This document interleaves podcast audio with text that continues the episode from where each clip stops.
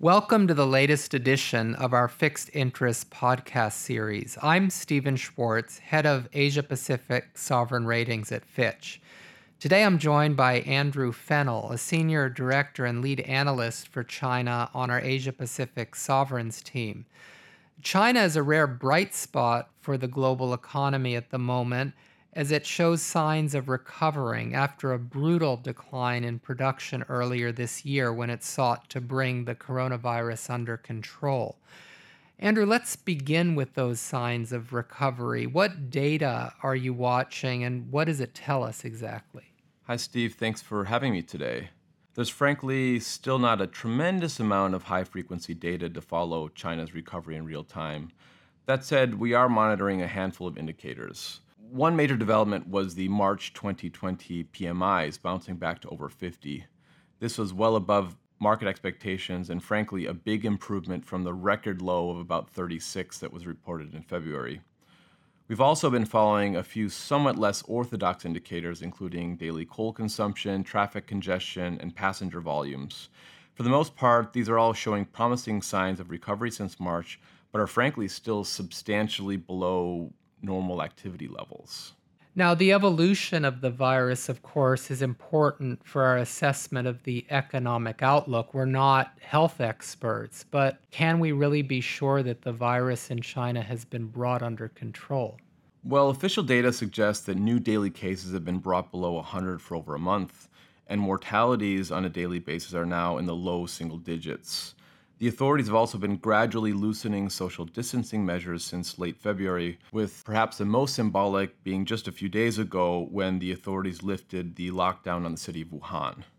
At the same time, the government is clearly still concerned about new outbreaks, particularly from imported cases, because imported cases have been the source of the vast majority of new infections in recent weeks. And this has prompted the government to close its borders to non citizens in late March drastically reduced the amount of international flights to China and also imposed strict quarantine measures for new arrivals. Okay, then, so as the domestic restrictions on movement and social distancing are gradually eased, what's our economic outlook at this stage? So, at this stage, it is pretty clear that China's economy is recovering gradually, but we do expect activity to remain weak through the first half of the year and for full year growth to dip below 2%, which is frankly quite low compared to the outturn of 6.1% that they had last year. Even in the absence of new outbreaks of the virus, which is something we frankly can't rule out, export demand in developed markets is going to be weak for months because they're still dealing with the outbreak of the virus now. And financial pressures on enterprises and households are unlikely to go away while most firms continue to operate below their normal output levels. So, taking all these factors into consideration, I mean, they're certainly going to constrain economic activity quite significantly this year. Right. Now, we've been monitoring the easing of policies in China, which have actually been quite restrained so far. How do you expect the policy outlook to evolve during the rest of the year? Frankly, I agree completely that if you look at the economic policy response in China today, it looks frankly quite modest when you compare it to other major economies and what they've done to loosen economic policy. But I think one major point of differentiation in China is that the initial policy focus was all about public health measures. And now that they've sort of stabilized the public health situation, the focus is rapidly shifting towards economic revitalization. So, what they've done so far is a pretty sizable monetary policy response. And on the fiscal side, they've only officially announced about 1.2% of GDP in fiscal measures.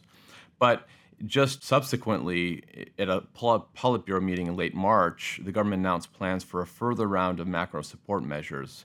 And this involves raising the fiscal deficit, expanding the use of local government special bonds, and something which they haven't done in over 10 years, issuing special treasury bonds. Okay, uh, well, perhaps we could wrap up then with some analysis about what all this means for our rating outlook as we look ahead. So, we believe that China has some room as at its existing rating level to accommodate a temporary period of higher fiscal deficits. And this is essentially boils down to the fact that our estimate of government debt at around 55% of GDP is broadly in line with the A median. We currently rate China at A plus with a stable outlook. But one thing that the rating probably can't accommodate at its current level would be a very large and prolonged fiscal stimulus, as that would start to erode China's existing fiscal buffers. At the same time, our assessment of China's fiscal rating space is also going to depend on the form of policy easing. So, to what extent any measures that, that are announced take place transparently, they happen on budget, or whether they're accompanied by a resurgent and off budget quasi fiscal spending which is something that China has done in the past. All right, then, Andrew, thanks a lot for sharing those insights, and thanks to our audience for listening. For more information on our ratings and research on China and other countries, please visit us at fitchratings.com. We hope you'll join us for the next edition of Fixed Interest.